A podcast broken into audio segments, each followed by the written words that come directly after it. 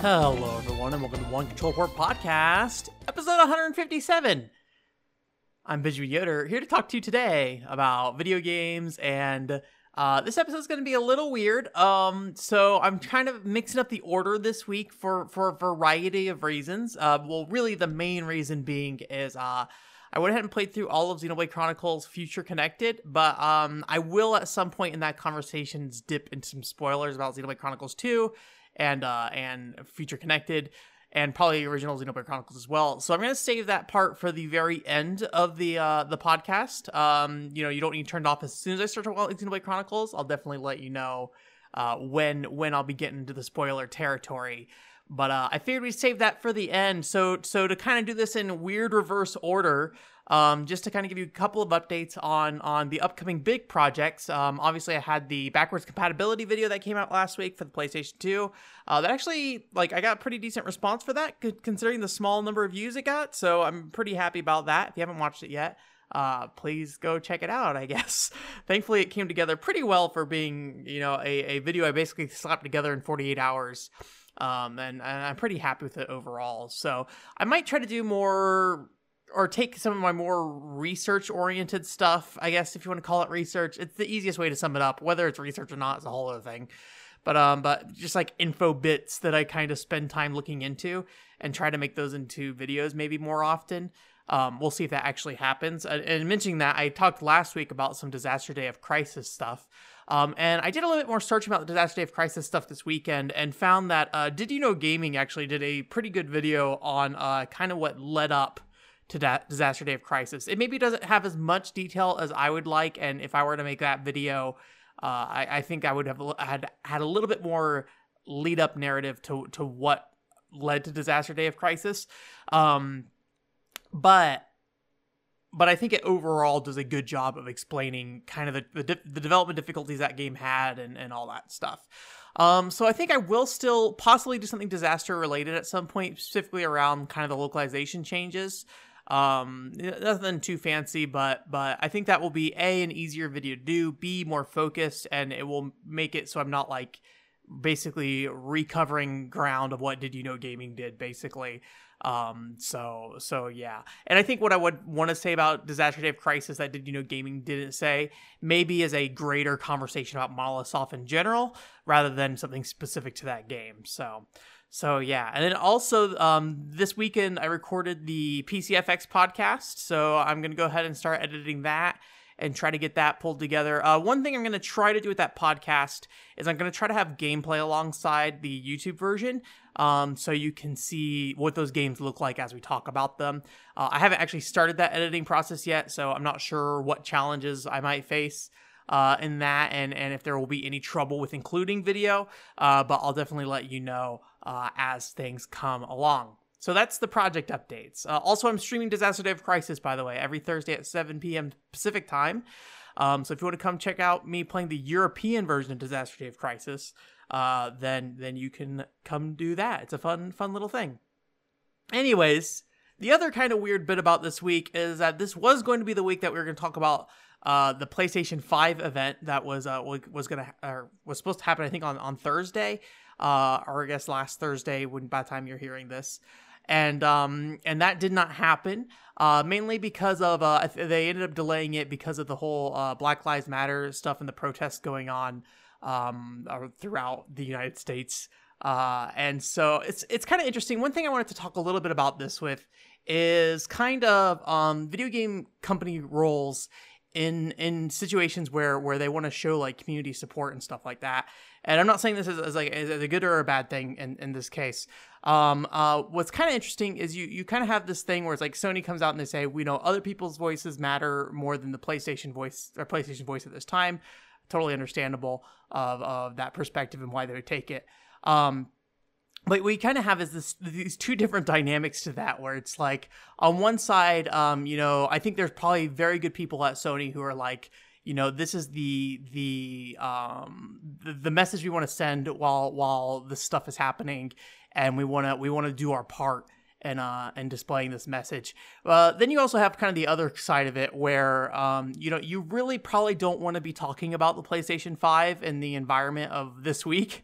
Um um there's a lot of big stuff going on and and you know you're you're whether you know that paints your console announcement poorly or whether that just means that less people are looking at your console announcement there is incentive to to not do that um, and so you kind of have these two different things where it's like, well, yes, uh, it, it's like Sony showing their support, but also it's kind of negative for them to to do what the standard plan that they would be doing if they were to continue like ship going forward kind of thing. Uh, EA had an event too, and they they delayed it. So I think Sony has not rescheduled their event, but uh, but EA has rescheduled their event until June 18th. Um, but what's kind of interesting and, and obviously for this PlayStation announcement, you know, they publicly announced this event, so they had to come up and say something about it. Um, one thing that I thought was interesting um, a long time ago was during, I think it was the Sendai earthquakes in Japan, I think it was 2011. Um, Nintendo actually sent out uh, DSs to uh, people who were affected by the earthquake, and they included uh, or DS IXLs, I think, if I recall correctly, and they included um, a TV tuner, and that was kind of their like their like support package uh, to some extent to to people who um, I don't know what the right word is, like not like they no longer have a home, you know, um, like they, they are stranded or, or something or, or evacuated, so they're they're being you know they're they're waiting somewhere where they don't have access to the normal amenities they they would have. Uh, and what's kind of fascinating about this particular uh, instance was this happened, and it wasn't until somebody had posted it on social media that it was reported on. Um, and then so somebody actually asked Nintendo about it uh, at their financials, and Nintendo was like, "We don't want." We don't want to make this a PR move to show we're showing support for you know earthquake things happening and things like that. Uh, we just want to help people and we want to keep like the purity of that help. And so like the only reason this even got out there is because somebody was posting about it on Twitter or Facebook. I, I don't remember what it was. Um, there's actually a tiny cartridge article that I'll, I'll link about it, and I, I think there might be um, it's like this yellow DS, and I and I think there might be something somewhat unique to it. I can't recall exactly what. Um, but yeah, it was just like a, it was an interesting thing of just them being like very much actively avoiding that like, hey, we're trying to help out, but we don't want to use this situation as a way to be like, hey, we're Nintendo, look how good we're doing. Um, but again, like with the PlayStation event, that's a very public event, so if you're gonna make that decision, you know, if you just ignore the fact that you made like that you had scheduled this event, people are just gonna be like, what? so so you have to say that. So so anyways, I don't know when that PlayStation event's gonna be showing up. I would assume probably late June. Um, I, I think it largely probably depends on kind of how things progress going forward.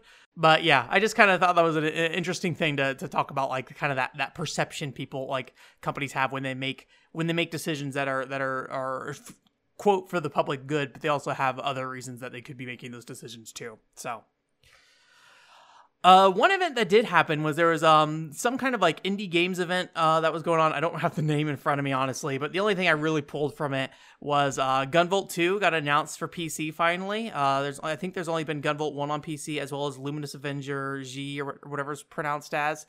Um, so it's cool that that's finally coming to Steam.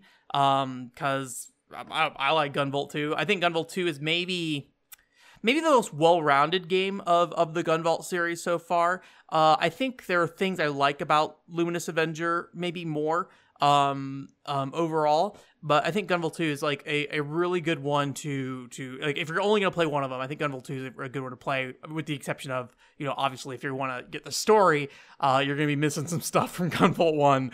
Uh, but but if you're looking for just like a pure gameplay experience, Gunvolt 2 has like a great variety between uh, uh, uh, Gunvolt being in that game and Copen being in that game. They both are kind of built around the same design philosophy, but control in very different ways.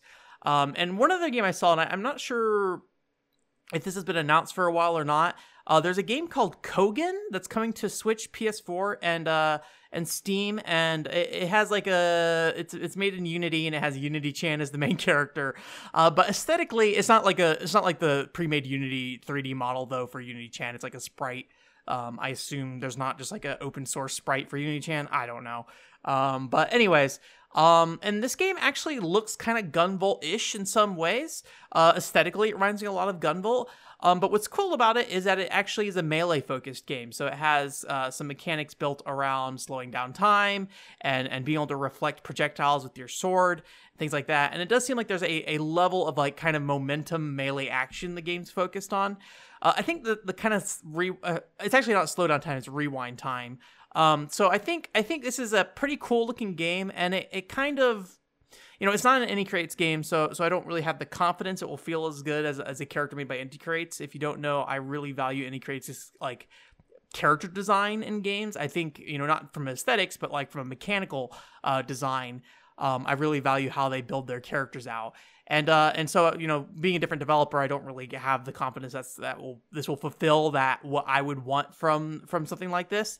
Um, but it is an interesting thing to see because um, one of the things I really wanted from uh, Luminous Avengers G, that's the last Gunvolt game that came out, um, is that there is a side character in that game who is uh, sword based. And and they kind of come off as they're they're an important character that that story and they and they kind of come off as I guess a melee attack parallel to another character in that game. Um, but you don't actually play them. It's just like what their design philosophy says about them in terms of like what their attacks are and things like that as a as a boss character essentially.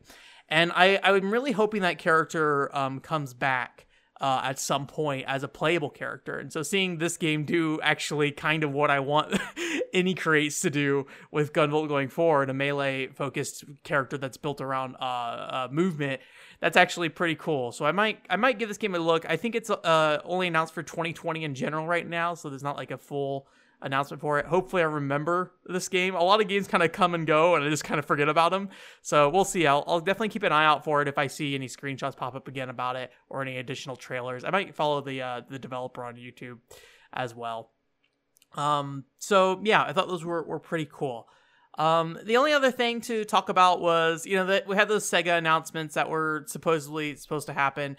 And I always say like things like that, like when Sega's like, we got a big announcement coming up, or or somebody leaks Sega's got a big announcement coming up. Um I'm always skeptical when people start like uh, dreaming big on on what that is. You know, I try to keep my expectations in check. So it's like, okay, Sega is gonna announce a Sonic game or something at best, maybe.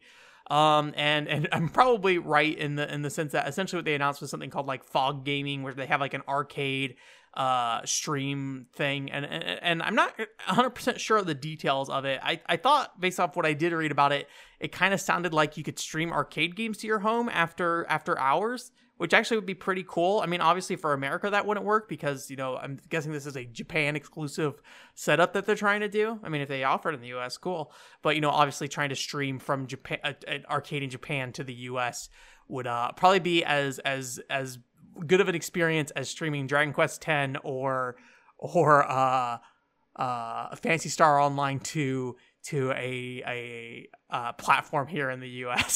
So so it's definitely not something that you really want to do. I'm, I'm not sure if anybody has ever like I don't know what the requirements would be to even like set up a, a reliable enough connection to stream a game from Japan to the US. I don't know if that's physically capable of being a, a, reliable way to play a game. But if they do something locally, that'd be cool. I just don't really think of it. Again, I didn't read a ton about it, so maybe I'm completely off of what that was. Uh, if you're like, oh, that sounds really exciting, I hope this comes one day. Maybe do some research. Maybe I should have done some research before I did this podcast, whatever. This is actually just kind of a tiny bullet point on this list. I was not meaning to talk about this this much. Uh, what I really was going to talk about was the Game Gear micros. I think this is what uh, kind of when most people outside of Japan were excited about. I actually have no idea what the interest about fog gaming is in Japan, but anyways, um, or Sega's fog gaming, which is just cloud gaming stuff. Um, uh, but those little Game Gear micros, you haven't seen. There's basically these tiny Game Gears that um that uh, Sega's going to be selling, and they are functional and they are tiny, like smaller than a Game Boy Micro. Um, but they look really cute and they look really cool. There's four different colors that basically have four games on each of them. Uh, the first one seems like a, a mix of stuff with uh, with like a Sonic game, uh, Gunstar Heroes, uh, Sylvan Tale. I don't even know what Sylvan Tale is. Some puzzle game as well. Um, and and I think the the yellow Game Gear is kind of meant to be kind of the RPG system. It has a bunch of Shining Force games on it actually, as well as some uh I forget what that series is called. The the series that the Puyo Puyo came out of Moto Motogatari or something like that. Motogatari. I don't I don't remember if that's the name of it. Uh, but there's like a, her with like like cooking curry or something on the on the case of that. I literally don't know what that is. um, but yeah, it's just like a mix of stuff on these little things, and I think it's a really cute idea. I think it's a really cool accessory, and I think the people who are collectors will really really love this stuff. I personally would definitely not really play this this way. Um, um, it's just not really for me. Uh, but I think it's a really cute thing and a really cool thing, and I'm, I'm glad they're they're putting it out. I think it's like about fifty bucks for each of them, so it's not that expensive either. I mean, it's not cheap, but you know, for what it is, it's it's it's for the novelty of it. I think it's it's it's worth it. Um, or like it's cool that they're doing it. Um, I think if I were to spend any money on Game Gear stuff at this point, my focus would be on getting the Game Gears I have uh, with video out support, so I can play them on a TV and then play, you know, play actual games on cartridges because that's the type of person I am, and it I waste a lot of money on that kind of stuff. so, so yeah, and that's kind of it for news. Um, so I'm gonna go ahead and start talking about Xenoblade Chronicles uh, Future Connected. Like I said earlier, I'm not gonna jump right into spoilers here. Um, I mean, obviously with Future Connected, it does take place after the game, so there might be some light, light stuff, but but I'm not gonna get into like deep spoilers um, until there's a particular thing I want to talk about, which I have kind of talked about before, but I think I want to talk about it more directly. Uh, but yeah, Xenoblade Chronicles Future Connected. If you don't know, it's a extra bit of content that they added to the Xenoblade Chronicles Definitive Edition port that's coming to the that came to the Nintendo Switch. So basically, on that cartridge, you have the full Xenoblade Chronicles game. You know, however you want to categorize it, remastered, HD remake, whatever you want to call it. Um, it's it's a it's basically the original game with some updated models, some updated graphics, um, and then some quality of life changes as well. Um, so so the future connected content is basically like an extra story that's put on that takes place a year after uh, uh, the end of Xenoblade Chronicles. Um, and and my expectations for this were maybe a little higher than they should have been. Xenoblade Chronicles 2 had downloadable content for uh, that was called Torna the Golden Country, and this downloadable content actually ended up being kind of its own standalone game in a lot of ways. It is very heavily based on Xenoblade Chronicles 2. It was very standalone. Um, it, it, it stood out as its own game and it had its own unique mechanics and it had its own onboarding process and things like that, um, which was very cool. Um, Xenoblade Chronicles Future Connected, the add-on content for for Xenoblade Chronicles Definitive Edition, is not that. Um, it is very much additional content for that original game. Um, basically starts you out at level 60. That's kind of the end game level range. I think I was level like 70 to 80 when I beat Xenoblade Chronicles originally, but that's kind of the end game level range. So basically, just starts you out with uh with uh four characters in the end game level range. So you have uh Shulk, uh Melia, and then you have two Nopon you have Nene and Kino, and they're essentially just uh, play like Sharla and Reyn. If you don't know, Sharla is kind of the healer of the group, and uh, Reyn is kind of the tank of the group. So they're your healer and tank characters, where uh, Shulk and uh, Melia are a bit more flexible as characters, uh, but they are very much just based off the original game. Uh, so I pretty much spent all my time with Melia because I actually really didn't play a lot of Melia in the original Xenoblade Chronicles. Every character kind of has its own unique mechanics, which is really cool. Um, it makes it really fun to jump between different characters. Like I would never recommend you play that game just as Shulk the whole way through that's like a recipe for like boredom in my opinion so you kind of can jump between characters and so melia was one i spent the least amount of time with so i had a, a pretty good time kind of learning the mechanics of her character um, it's nothing new again but it's just i never spent the time to to, to learn those things um, and it's basically just one area uh, in the game. Um, the the story kind of picks up where Melia's story left off. She she didn't really have a um, a great conclusion at the end of the Xenoblade Chronicles. I won't say that's a quality issue so much as a uh, her character was just kind of left in a place that was not very hopeful for her. I don't know if hopeful is the word, but well, well, I might talk a little bit in one of the spoilers uh, section. But yeah, so basically, this this story is to kind of give her uh, a place and go go a place in the story at the end and and give her more direction on what her future is after uh, Xenoblade Chronicles 1. And what ultimately you end up with is uh, you kind of just end up with more Xenoblade Chronicles. Uh, it's if you like Xenoblade Chronicles, it's it's it's more of that. It's the same gameplay mechanics. It's uh, you know lots of fetch quest kind of quest stuff. Uh, there's some heart to heart conversations between the characters. You get to learn a bit more. The two Nopons are actually um, kids of the character or the Nopon from the main story, Riki. So you get to learn more about Riki's family life and things like that. Something that is kind of touched on in the um, original Xenosaga or Xeno Xenoblade rather. Um, but is not really fully detailed. So even though Riki isn't in this game um, or this add-on content, um, he he he's kind of the secondary character in this game uh, in terms of like learning about him through his children. Really, uh, Shulk is just kind of there. There's nothing really. I mean, Shulk got his limelight at the end of Xenoblade Chronicles One, so he doesn't need to really be involved in anything. He's just kind of there for the ride. Um, you know, he's the main character. You got to have him along. Um, but yeah, it's just kind of that. Uh, I will say that the number of hours that uh, uh, said the game, the add-on content was, seemed a little inflated. I think their original uh, pitch was that it was going to be 12 hours for the main story, and then about 20 hours to complete all the side content. And admittedly, I'm not going to sit there and say I 100% absolutely everything. Um, but I did the majority of side content before I finished the game, and I finished the game at about 10 hours. So I'm guessing that main content might be closer to six hours. I could be wrong about that, but that's my gut feeling. Maybe even less than that. So I think they maybe vastly overestimated how long it would take for someone to get to the main story the side content I I was able to complete by the end of the 12 hour mark. So so you know, it essentially 12 hours for all that actual add on content, and I went out of my way to do the extra side content. Uh, I will say I did kind of cheat on one of the side contents. The second to last boss of the the quest line uh, was surprisingly hard. And I knew I only had one more quest afterwards, so I was like, I'm not gonna sit here and grind out for this single boss. So I turned on casual mode for that one boss fight and uh, just kind of blew through it and then turned it right back off and then went and, finished the game. Weirdly enough, the second to last boss is like 10 times harder than the actual final boss. I pretty much like rolled over the the the the final boss of the side story content. The main final boss is is also pretty easy, but I kind of expect that out of that game. So I pretty much did all the majority of the main content of the game. Am I missing some little bits here and there? Probably. Um, I, I know I didn't I know I didn't completely fill out the Collectopaedia. I'm missing like two items, but I'm not going to go run around an area for, you know, two hours trying to find the two pickups that I was never able to find. So I think it's a really good piece of content to remember Xenoblade Chronicles by. What I mean by that is Xenoblade Chronicles is a really long game.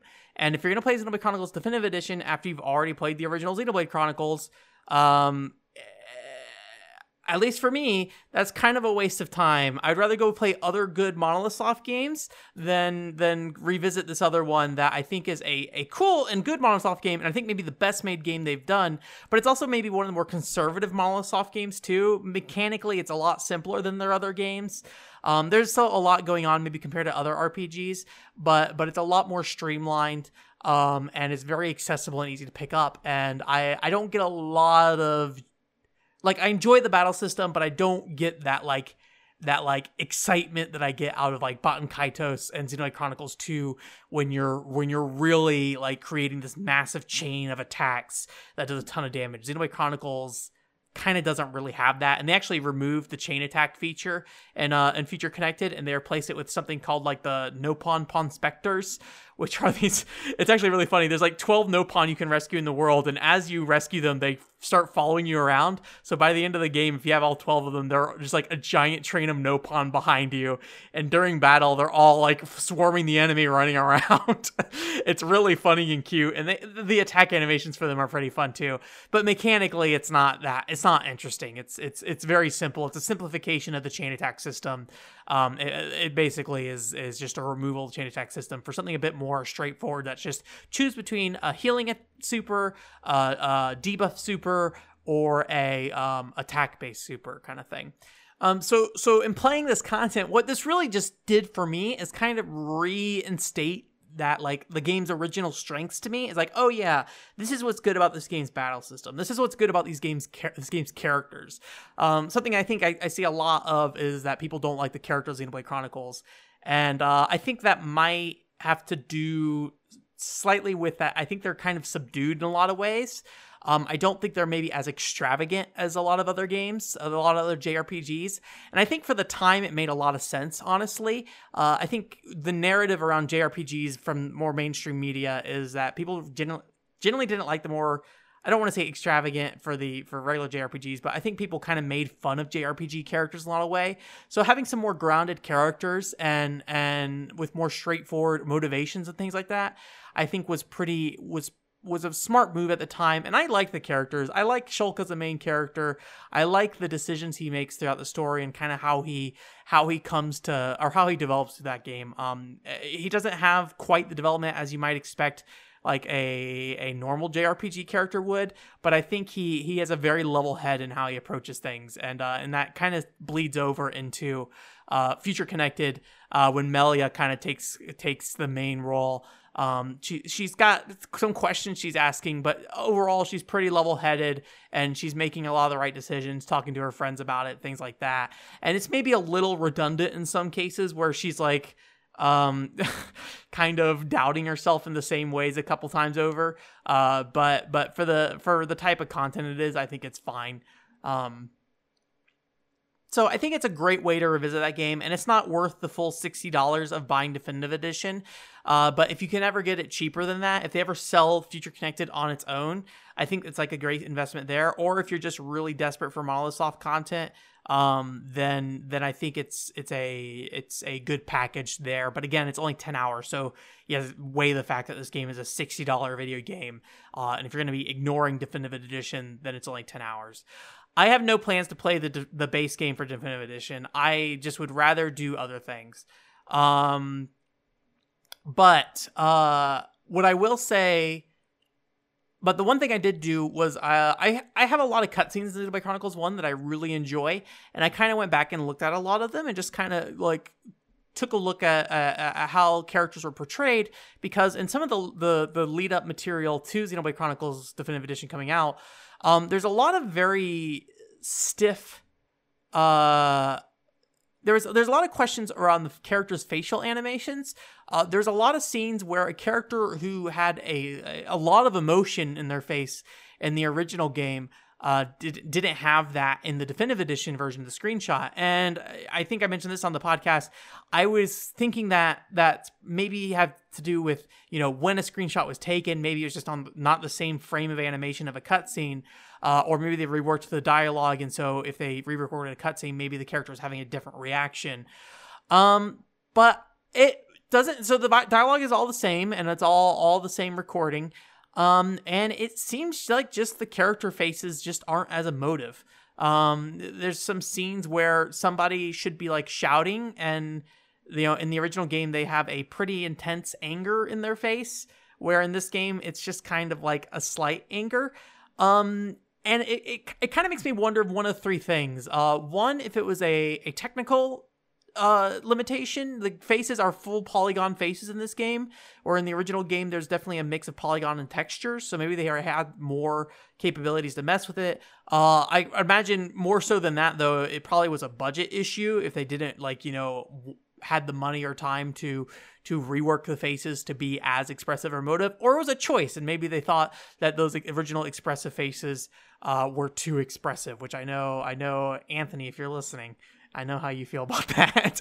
Uh, um, and I think I can see the argument of you know the original Wii game is a game that runs at 480p. It's a low resolution game, and there's there's probably good good reason for the characters who have overly animated facial expressions um, to to show off the the the emotion the character's having. And when you upscale a game to 720p in this case, um, you know you get to see more of that detail, um, even if a character's further off screen. Um, so you don't need to have as extreme of emotion. So I think I could see that argument. I think how I ultimately fall on the graphics of this game is it's pretty much just a choice. Um, it's not, you know, despite it being called Definitive Edition, there's trade offs going on here um, in terms of.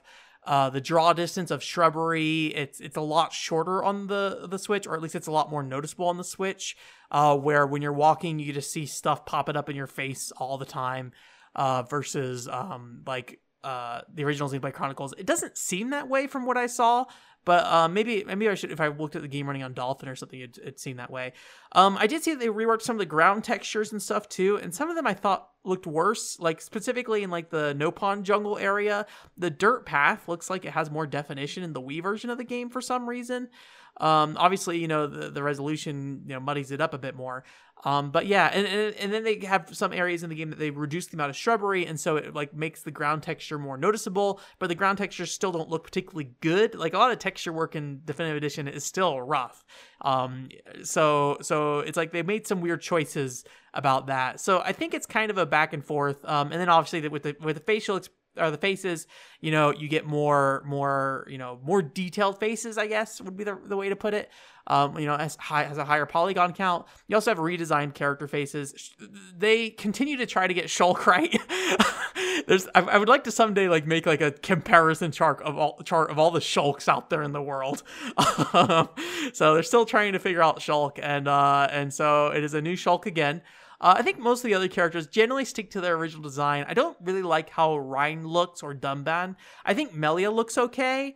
Um, and I think Sharla looks okay too, with the exception of, like I said, with the um, more stiff uh, facial animations and things like that. That's probably what bothers me most is just like I was watching the ending cutscene of the game and there's a lot of close ups of the characters' faces and they're you know making a lot of expressions while talking and and it just seems really robotic compared to the Wii game. Um, I think, but again, I think I know that Wii game, and and I think if you've never played that Wii game, uh, it probably wouldn't matter that much. Uh, although I will say, even playing Future Connected, some of the character animations being mapped to those like higher polygon models, um, I'm pretty sure they're still accurate to the Wii's character animations, but they are a bit more standout in how awkward they are at times with with the with the more detailed models, uh, especially if you start looking at it compared to like Xenoblade Chronicles 2 and how characters move in that game. Um, so it's just a lot of inconsistent stuff going on. Um, and and I think you just lose some stuff, but you gain some stuff too. So it's really just a decision of how you want to play it. Um, I always say that I'm not too upset about, you know, I don't particularly like the new character designs that's fine. I can always go play the game originally on on a Wii, or if I want to play in HD, there's always the Dolphin, which thankfully is a very strong emulator and oh, strong, uh, uh, an emulator that seems very reliable and and seems very very easy to play games on if I if I really wanted to. Uh, but again, I will not play the original Xenoblade Chronicles again. Future Connected was the right bit of uh, content for me in revisiting that game and be like, I like this video game. This is a cool video game. I don't need to replay all of Definitive Edition for this. So, yeah. Anyways, so I'm going to go ahead and jump into the spoiler section here. If you don't want to hear Xenoblade Chronicles 2, Future Connected, uh, Xenoblade Chronicles, and hey, let's throw in Xenoblade Chronicles X in there, even though I haven't beaten it. Uh, if you don't want to hear any Xenoblade spoilers, um, I will say you should go now. Uh, but, but thank you for coming this week if you have. Um, so to get into the Xenoblade Chronicles spoilers here, um, so one of my biggest fears and part part of the reason I had that whole rant last week about uh, Monolith Soft games, and I, I named that that podcast an overly sensitive Monolith Soft fan because when I was listening to it later, I'm like, ah, I'm just all worked up about nothing. um, you know, I think one thing I always have when a when a when a, a Monolith Soft game comes out right before release is that I have a lot of doubt um, sometimes that doubt's a bit more uh, justified, like in the case of Xenoblade Chronicles X. I think ultimately the fears I had about Xenoblade Chronicles X came true, uh, but the stuff that was surrounding those fears and what that game ultimately ended up being uh, made me appreciate it a bit more, even though I probably in the end don't really like what Xenoblade Chronicles X is as a whole. There are parts of that game I like, but I don't like it as a whole. Uh, Xenoblade Chronicles 2, I was immensely worried, and then that worked out perfectly fine. Um, well, for the most part, it's it's kind of a mess, but in a mess in a way that I'm okay dealing with it. Um, um, so the the real fear I had going into Future Connected was really, um, if you don't know, at the end of Xenoblade Chronicles Two, uh, there is basically this whole thing where they shove Xenoblade Chronicles One into it. So, um, there's the this dude in a tower, and what he is is actually a character from Xenoblade Chronicles One that was split in half. So he has, has only like a half his body on screen, and the other is like a portal. And and he's like, oh, this is the other half of the god that's in Xenosaga or Xenoblade Chronicles One, um, which is you know the god is never portrayed in two halves in Xenoblade Xenoblade One. So it's a weird thing to have this this imagery of like, hey, here's half a god, um, and then so it's like my other half's in this other world, but the other half in the other world is full. So it's like it's not consistent. Um, but whatever. And uh, as far as I know, they haven't like changed anything in Definitive Edition for that. Um, and then there's this whole thing where there's a rip in uh, that you can, or that that that rip in space that, that is half that guy's body has like Shulk's voice coming out of it as as Shulk is defeating Zanza, the the the god guy of Xenoblade Chronicles One world. And and it was like, oh, we're putting these things two together. There's a computer system in Xenoblade Chronicles 1 that's called Alvis, and they're like in Xenoblade Chronicles 2, like, oh, he's actually a blade who escaped and traveled through space time and ended up in this other dimension. and there's just a lot of a lot of weird stuff going on. Then they start bringing in like the conduit from Xenosaga and things like that, which is like this weird god symbol that teleports people in Xenosaga. I'm sure there's something about the conduit that I'm missing, but there's a lot of stuff in that game at the very end of the game that undermines what Xenoblade Chronicles 2 was it shoves all the stuff that was important to that game's story to the side and says, no, we're going to be bringing in the stuff to Xenoblade 1. And it basically says, hey, the end of this game is Xenoblade Chronicles 1, which is really disappointing um, to me at least. It's like, well, like, like this game should have its own ending. It shouldn't, it shouldn't be, the ending shouldn't just be, oh, Shulk's doing something. So, so Rex in Xenoblade Chronicles 2 is really just kind of like on, along for the ride. He like, at the end of the day, Rex kind of does nothing like his his it, it, matters what he's doing, but it doesn't matter in the context of of what the overall plot is in terms of like the world being reformed and all that. That's what Shulk's doing. Um, and and and it's kind of like you're on a timer to do something before Shulk does what he's doing to basically uh, you know reform the world and things like that. Um, and and so it's like this really weird thing where like all of a sudden they decide that this game is now connected into Xeno, Xenoblade Chronicles 1 in a way it really doesn't feel like it should be. And it's very much forced so in a way that's like these events did not occur in Xenoblade Chronicles 1.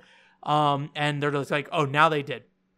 So I don't know if in the base definitive edition if they've really accounted for that. I know they updated Alvis's design to show his core crystal, which if you don't know, all blades in the game have these crystals on their um their chest. So in the case of Alvis, he has that on I think like a necklace now, uh, where before he just had a random key on his necklace because sure, why not? Um, there's maybe there's probably some reasoning to it. Key to the new universe. I don't know. Um, so Future Connected is about a tear in space and time, and um, monsters coming through this tear in space and time. I guess you could say. Uh, they're called the Fog Beasts, or really the Fog King comes from the the, the, the tear and um and and that. And so you know, seeing that terror in the time and space, it was just like they're going to try to connect this to Xenoblade Chronicles 2. Um, and I thought they were going to try to do it in like the most like ham-fisted way possible. And that's not to say they won't eventually get there. Um, but there is no mention of Xenoblade Chronicles 2 at the end of this game. It is, as far as I can tell, th- maybe the Fog King is referenced to something in Xenoblade Chronicles 1. I honestly can't remember. There's probably something in Xenoblade Chronicles 2, or the Fog King might be a reference to something in Xenoblade Chronicles 2. I can't remember. Um, I'd have to go back and look at Xenoblade Chronicles 2 and see. I, I think there's probably something in Xenoblade Chronicles 2 that that resembles the fog monsters or whatever. Um, but for all intents and purposes, it really doesn't make any kind of connection. There's no, you don't have Rex talking through a portal like, you know, in Xenoblade Chronicles 2, you had Shulk talking through a portal. You don't really have those direct connections. And I will say I'm super thankful for that. Um, you know, it just makes this expansion mean it can kind of stand on its own. Uh, really, this expansion is all about uh, fleshing out Melia and, and giving Melia a future story, and maybe it will lead into how Xenoblade Chronicles 2 is connected. I read an interview today where they're saying, you know, this content sets up the future of the Xenoblade Chronicles story, um, but it doesn't feel ham fisted in the way that Xenoblade Chronicles 2 did. Xenoblade Chronicles 2 felt like a game that was desperate to get some kind of connection to Xenoblade Chronicles 1, even though it didn't deserve it. Um, or, or not that it didn't deserve it, but like the, the Monolith itself didn't line up. It felt like it was a last minute decision, not a not built into the story from the beginning. It, it very much bothered me. Um, so I'm very happy that that there was seemingly some restraint to not directly connect them in, in such an easy way. Uh, that's not to say Xenoblade Chronicles 3 won't end up doing that for me, but I'm really happy it didn't, you know, meet my worst fears of just cramming these two worlds together in the most ham fisted way possible. It really takes its time to respect uh, Xenoblade Chronicles 1 and focus on those story aspects that was important to those games and what was kind of left to talk about there rather than saying, okay, how do we get Rex to shove his hand through this portal and be like, hi, I'm Rex or something, something like that. So I'm really, I'm really glad about that. Um, and, and I, I hope going forward, um, they'll continue to handle it smoothly. Again, like I said last week, I'm not really a fan of what Xenosaga tries to do or what Xenogears tries to get, do. And seeing them pull a lot of that, not a lot, but like some of that stuff back into Xenoblade 2 was, was a little disappointing to me. Uh, and, and how they basically crammed Xenoblade Chronicles 1 and Xenoblade Chronicles 2. Um, but if they, you know, I hope they handle it well. Maybe maybe th- this isn't so much that they handled it well, so much as they've pushed it off for a future date of when they have to figure out how they handle it. But I'm glad that that wasn't today, at least. And uh, and then this thing kind of stands on its own as like just some good extra content for Xenoblade Chronicles One. Anyways, thank you for listening, to rant. Um, that's probably all I'm going to talk about with Xenoblade Chronicles for a little bit here. Um, so because I I pretty much did everything I want to do with it. So. So yeah, so we're gonna get back to Xenoblade Chronicles X uh, sometime, but I think we'll play something else in between. Then uh, I'm not quite sure what yet. Uh, I do need to get back to Dragon Marked for Death. I might ping Tim this week and see if I can um, get some time with that. Um, I'm playing some more Alien Swarm as well. That's just taking a little bit of time. Um, and then I, I do got to start editing this PCFX podcast as well. But I think I will. I think I will pick up something single player here in a little bit. Um, and and play that alongside some stuff. I don't want to do too much multiplayer stuff because I, I I'm an introvert and I get burned out when I talk to too many people. So I need to get better at like uh, managing my time with other people and and and working out what what that balance is. So yeah, we'll figure that out at some point. Um, but yeah, I'll let you know what I'm playing next. Uh, and then we'll get back to Xenoblade Chronicles X at some point, and I'll have nothing to say about it when I play it. Cool. Cool, cool, cool, cool, cool. Thanks for coming. OneControllerboard.com is the website. Uh, you know, like I said earlier, did that backwards compatibility podcast for the PS2, or not podcast, uh, video for the PS2. So if you want to go take a look at that, you can do that on the website or on the YouTube channel. I am streaming uh, Monolith Soft's other action adventure game, Disaster Day of Crisis, right now. Uh, so every um, Thursday at 7 p.m. I think there's probably be like three or four more streams of that game. It's not a very long game. It's about eight hours long, and my stream's two and a half hours, you know, each week. So so we should be able to progress through it fairly quickly, I think, and, and move on. Haven't figured out what I'm going to do for the next uh, stream game. I might put up a poll on the on Twitter. Not that that whenever I put up a poll, I always reserve the right to choose whatever I want to do uh, because I'm selfish, and that's this whole website is whatever I want to do. um, um, but I might get some other people's thoughts on on what they're interested in seeing next. Maybe not specific game names, but maybe some more general uh, things. So yeah, thank you for coming. Hope you have a great week.